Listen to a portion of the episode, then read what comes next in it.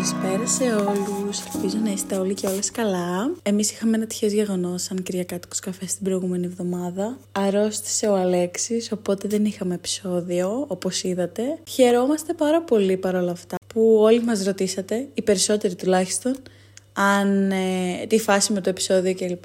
Γι' αυτό επιστρέψαμε δρυμύτερη, ένα νέο επεισόδιο το οποίο νομίζω ότι θα αγγίξει πολλούς και ενδιαφέρει πολλούς γιατί αν μη τι άλλο όλοι έχουν περάσει από μια παρόμοια κατάσταση και αν όχι όλοι περισσότεροι σε κάποια φάση της ζωής τους. Αυτό το επεισόδιο θα είναι λίγο διαφορετικό γιατί όπως καταλάβατε μιλάω μόνη μου μέχρι στιγμής και μόνη μου θα μιλάω.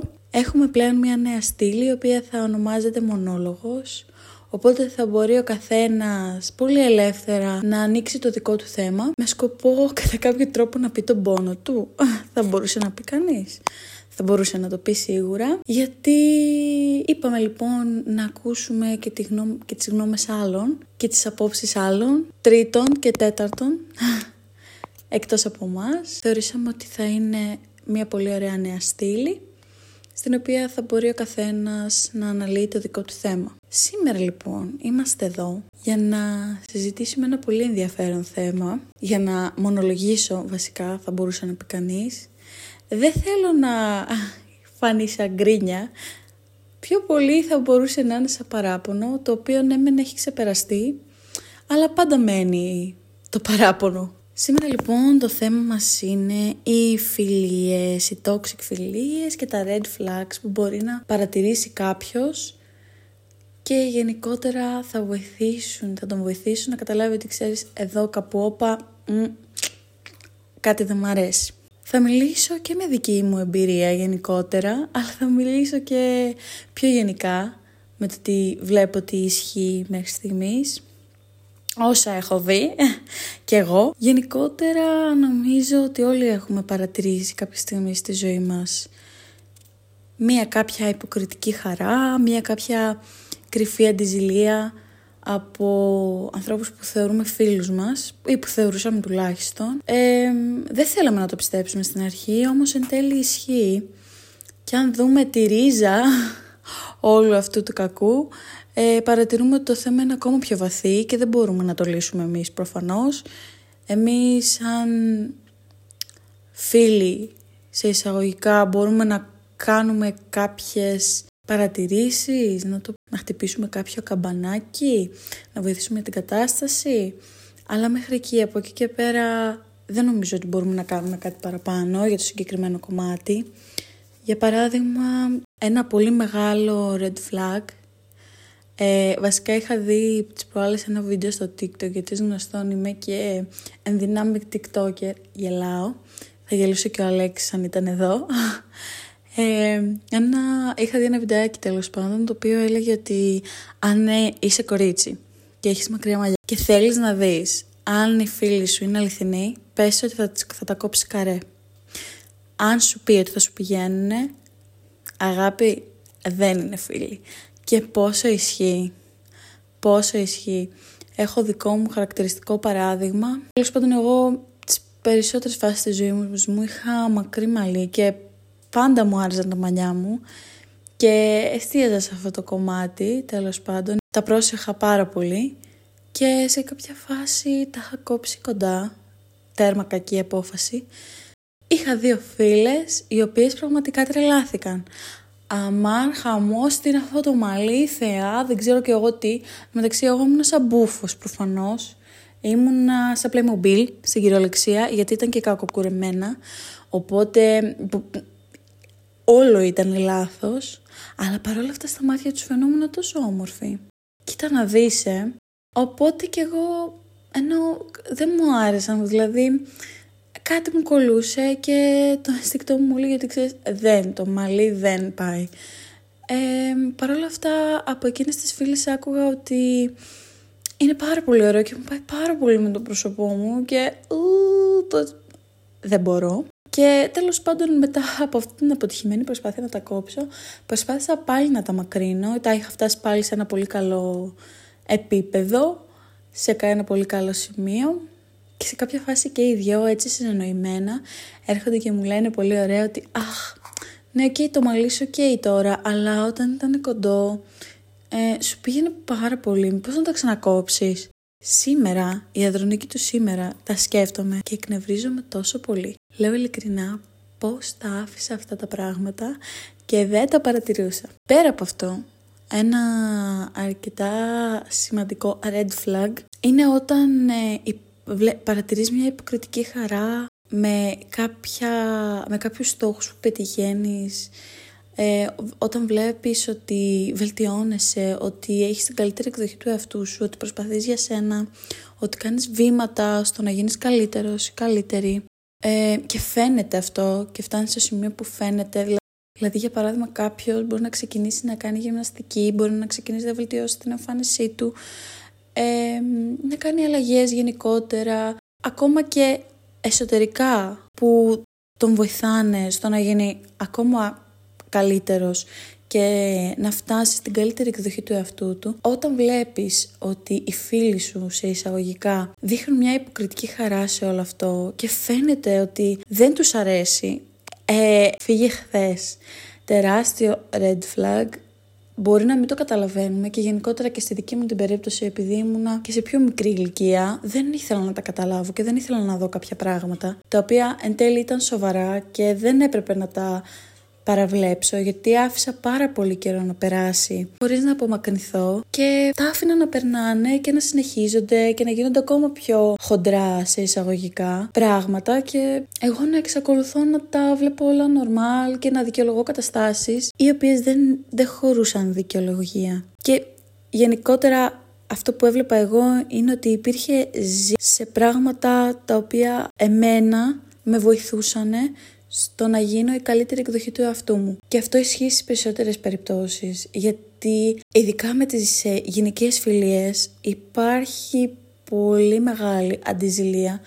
Μπορεί να μην φαίνεται ξεκάθαρα σε κάποιον, ειδικά όπως είπα πριν αν είναι και σε νεαρή ηλικία, αλλά είναι από τα, από τα χειρότερα κομμάτια και φτάνω εδώ στο δεύτερο red flag, το οποίο είναι ακριβώς αυτό το κομμάτι της αντιζηλίας. Βλέπουμε τον άλλον ανταγωνιστικά, που θεωρητικά είναι φίλος μας, κάνουμε ας πούμε μια κουβέντα και είναι πάντα αυτός ο φίλος που, ξέρεις, θα το έκανα αυτό, απλά προέκυψαν πράγματα και εν τέλει δεν το έκανα. Ακραίο χαρακτηριστικό και στη δική μου την περίπτωση πάλι, γιατί είπαμε εδώ θα μιλήσουμε και για τα δικά μου προσωπικά. Για παράδειγμα, το κομμάτι του διπλώματος οδήγησης. Είχα πάρει δίπλωμα οδήγησης πρώτη από όλη την παρέα και είχα αυτή τη χαρακτηριστική φίλη η οποία μου έλεγε εγώ θα το παίρνω νωρίτερα απλά να έτυχε αυτό το κομμάτι με την εξεταστική και και εγώ βασικά άμα το είχα βάλει νωρίτερα μπροστά το είχα πάρει ήδη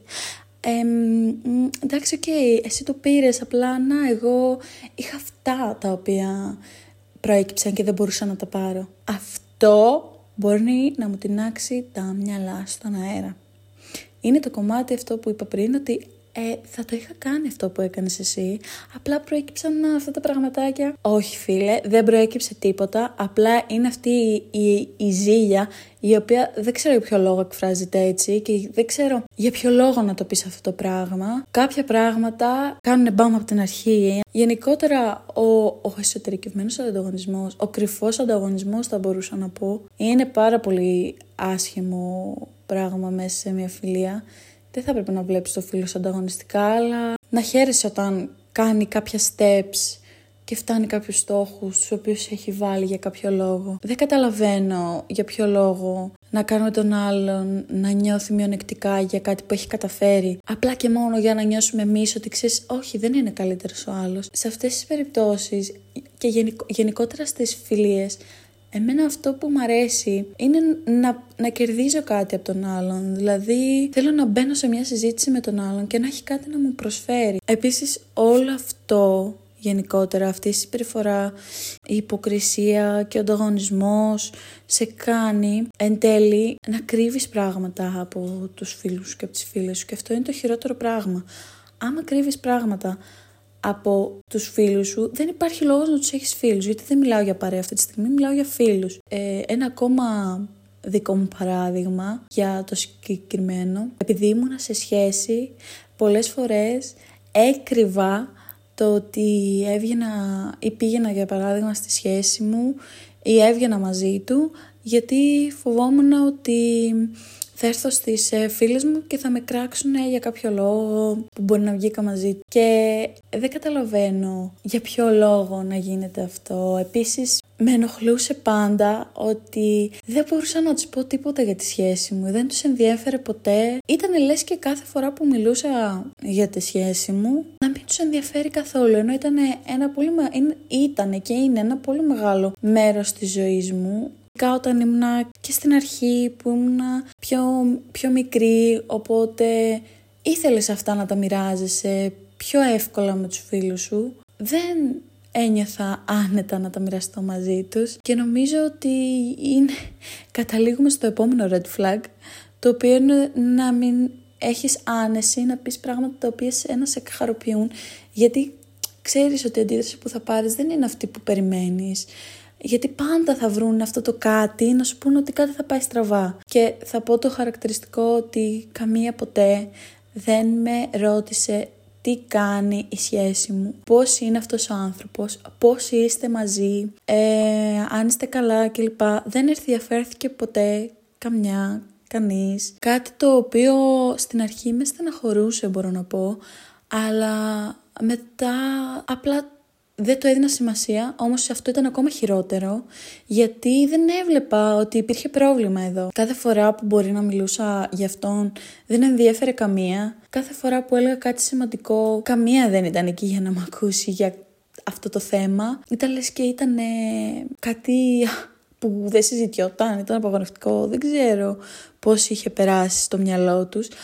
Απλά μετέπειτα πάλι μεγαλώνοντας κατάλαβα ότι Εμένα αυτό με ενόχλησε εν τέλει πάρα πολύ, γιατί ποτέ δεν με ρώτησαν πώς είστε, πώς είστε σε αυτή τη σχέση; Ξέρω εγώ, είσαι ευτυχισμένη, δεν είσαι ευτυχισμένη; Δεν με ρώτησαν ποτέ. Και έρχομαι εγώ τώρα εδώ και λέω, σαν η Ανδρονίκη του 24, ε, πώς γίνεται αυτά να μην τα έχεις δει; Θα σου πω ότι τα είχα δει κάποια πράγματα, απλά δεν ήθελα να τα παραδεχτώ. Τι έλεγα ότι, OK, okay, μωρέ, απλά μπορεί κάποια πράγματα να μην τα σκέφτονται κλπ. Και επίσης στεναχωριόμουν γιατί εγώ ήμουν εκεί και προσπαθούσα να είμαι εκεί, προσπαθούσα να είμαι υποστηρικτική και τέλει πήρα τα τρία μου. Και λυπάμαι που το λέω, γιατί αυτή τη στιγμή δεν μιλάμε προφανώς και καλώς ήταν μια πολύ καλή επιλογή αυτή. Θεωρώ ότι κάπως πρέπει να ξεχωρίζουμε τους ανθρώπους μετά από ένα σημείο στη ζωή μας, να βλέπουμε ποιους χρειαζόμαστε και ποιους όχι, ποιους θέλουμε να έχουμε δίπλα μας. Και εγώ ήμουν σε αυτή τη φάση, οπότε απομάκρυνα όλους τους ανθρώπους τους οποίους δεν τους θέλω δίπλα μου, γιατί δεν θέλω να έχω ανθρώπους δίπλα μου, τους οποίους βγαίνω έξω για καφέ και υπάρχει συνεννοημένη κουβέντα από πίσω, βγαίνουμε και μου λένε τα ίδια παράπονα και μόνο παράπονα, παράπονα, παράπονα και απλά με κατέκριναν συνεχώς και φαινόταν λες και είμαι, κάνω μόνο λάθη, τα οποία πραγματικά δεν μπορούσα να καταλάβω τα... Προσπαθούσα να δω τι λάθος έχω κάνει και έμπαινα σε αυτό το τρυπάκι να πω ότι Ανδρονίκη δεν κάνεις τίποτα σωστά Εν τέλει, μάλλον είναι όλο λάθος, μάλλον η συμπεριφορά σου είναι μόνο λανθασμένη. Όχι, δεν ήταν αυτό. Υπήρχε κάτι πολύ πιο βαθύ μέσα σε αυτό. Ήταν η ζήλια, την οποία την είδα πολύ μετά και δεν ήθελα να την παραδεχτώ, αλλά εν τέλει αυτοί οι άνθρωποι δεν μου προσέφεραν κάτι. Ερχόμαστε στο επόμενο ερώτημα, το οποίο είναι και πολύ βασικό.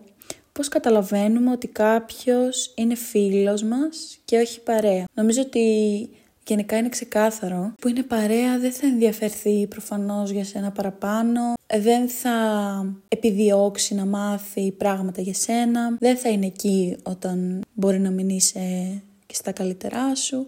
Απ' την άλλη ο φίλος θα είναι εκεί για σένα, να σε βοηθήσει, να σε υποστηρίξει και στα καλά σου και στα άσχημά σου, θα χαρεί με τις χαρές σου, δεν θα είναι υποκριτικός, δεν θα σε κατακρίνει σε κάθε τι που κάνεις επειδή πάει κόντρα στα κουτάκια τα οποία έχει μέσα στο κεφάλι του από την οικογένειά του και δεν τα έχει αποβάλει προφανώς γιατί είναι ένα μεγάλο red flag το κομμάτι αυτό. Δηλαδή έχει κάποια κουτάκια μέσα στο μυαλό του και πορεύεται με αυτά. Δεν τα έχει αποβάλει, τα οποία αυτά τα κουτάκια προφανώς και δεν σε βοηθάνε να πας μπροστά στις περισσότερες φορές, όταν περνάει σε σένα αυτά τα κουτάκια και θέλει να ακολουθείς εσύ τον τρόπο με τον οποίο έχει μάθει αυτός να ζει μέσα από την οικογένειά του, είναι πραγματικά ένα μεγάλο όχι από μένα.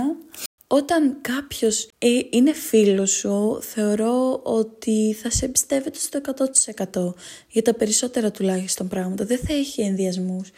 Επίσης, είναι πολύ μεγάλο red flag το να μην είναι πλήρως απελευθερωμένος μαζί σου, να μην συζητάει τα πάντα. Ειδικά πράγματα τα οποία συζητιούνται μεταξύ φίλων και όλοι, όλοι μας θα μιλήσουμε με τους φίλους μας για πράγματα τα οποία μας αφορούν.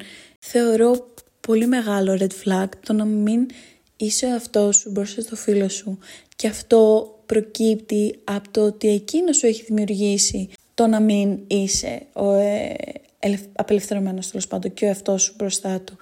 Γιατί ίσως έχεις δει πράγματα ή έχει εκείνος κάνει πράγματα τα οποία σε έχουν φέρει σε κατάσταση έτσι ώστε να μην είσαι άνετος μαζί του. Για παράδειγμα, το να μοιράζεσαι κάποιες πληροφορίες για σένα, γενικότερα τους προβληματισμούς σου, είναι το πιο φυσιολογικό να μοιραστείς με ένα φίλο σου. Παρ' όλα αυτά, όταν μοιράζεσαι τους προβληματισμούς σου και όλο αυτό σου γυρνάει boomerang και μέσα από αυτό βρίσκουν μια ευκαιρία να σε κατακρίνουν ακόμα περισσότερο, πραγματικά αυτό μπορεί να με τρελάνει. Να ψάχνουν αφορμές έτσι ώστε να σε κατακρίνουν για ακόμα μία φορά. Γενικότερα προφανώς όλα αυτά πρώτα συζητιούνται με το φίλο σου, με τη φίλη σου και μετά προχωράς στο να τον απομακρύνεις. Απλά όταν δεν σε ακούει κιόλας, είναι ακόμα χειρότερο. Όταν έχεις προσπαθήσει να μιλήσεις για αυτά, να τα φέρεις στο τραπέζι και να πεις ρε παιδί μου, ξέρεις τι, τάδε, έχουμε, υπάρχει αυτό και αυτό, νιώθω ότι δεν με καταλαβαίνεις, νιώθω ότι δεν με ακούς και βλέπεις ότι δεν υπάρχει διάθεση για ανταπόκριση. Θεωρώ ότι πραγματικά αξίζει απλά να φύγεις αθόρυβα και για τη δική σου ψυχική ηρεμία Στη δική μου την περίπτωση, για παράδειγμα, έφυγα αρκετά απότομα, αλλά είχα φτάσει σε σημείο να κουραστώ κάπως. Είχα κουραστεί από όλη την κατάσταση. Είχα κουραστεί κάθε φορά που μπορεί να βγαίναμε να με κατακρίνουν. Γιατί με το σημείο προφανώς και εγώ δεν ήθελα να βγω με μια, με μια φίλη μου απλά βγαίνω για καφέ για να ξελαμπικάρω, ξέρω εγώ, να ηρεμήσω και απλά να με κατακρίνει. Και το αστείο ποιο είναι, ότι έβγαινα για παράδειγμα με τις δύο αυτές φίλες μου, οι οποίες ήταν από πριν συνεννοημένες για το τι θα πούνε. Γιατί φαινόταν ότι τα συζητούσαν, ξέρω εγώ, πίσω από την πλάτη μου. Ήταν συνεννοημένες ακόμα και σε ερωτήσεις που θα κάνουν, ακόμα και στην αντιπαράθεση που θα έρθουν μαζί μου, ακόμα και στο τι θα πω και δεν θα τους αρέσει για παράδειγμα. Ε, το είχαν φτιάξει όλα με στο κεφάλι τους. Την τελευταία φορά που θυμάμαι να βγαίνω μαζί τους ήταν σαν, σαν να με έχουν στον τοίχο και να μου πετάνε βελάκια και αυτό δεν έκανες και εκείνο και δεν κάνεις το ένα και δεν κάνεις το άλλο και α, το ένα και το άλλο. Και εγώ απλά είμαι σε φάση, ε, έχω βγει για καφέ ή έχω βγει για ανάκραση, δεν ξέρω. Και προφανώς μετά από αυτό πώς να θες να βγεις με έναν άνθρωπο ο οποίος απλά περιμένει την κάθε κίνησή σου για να σε στήσει στον τοίχο; Και προφανώς μέσα σε όλα αυτά να μην υπάρχει καθόλου κατανόηση της ζωής σου, το τι κάνεις, γιατί για παράδειγμα εγώ δούλευα και από την αντίθετη πλευρά δεν υπήρχε αυτή η κατάσταση, οπότε δεν υπήρχε και κατανόηση σε αυτό το κομμάτι και θεωρώ πάρα πολύ κακό κάποιος να μην κατανοεί ότι, ξέρεις, εγώ δουλεύω για να μπορέσω, ξέρω εγώ, να τα βγάλω πέρα. Οπότε και ο χρόνος μου είναι πιο περιορισμένος και προφανώς ήθελα να αφιερώσω χρόνο και στη σχέση μου. Και γενικότερα όταν δουλεύεις σε μια full time δουλειά και θέλεις να έχεις και μια σχέση, προφανώς και έχεις πιο περιορισμένο χρόνο. Παρ' όλα αυτά, δεν θεωρώ ότι είναι αυτός ο σωστός τρόπος για να επικοινωνήσεις με κάποιον τη δυσαρέσκειά σου. Και προφανώς σε αυτό χρεώνω σε μένα το κομμάτι ότι ε, μπορούσα να έχω μιλήσει νωρίτερα και να πω νωρίτερα αυτά που με ενοχλούν, αλλά δεν το έκανα γιατί εν τέλει δεν ήθελα να ασχοληθώ παραπάνω γιατί θεώρησα ότι δεν άξιζε.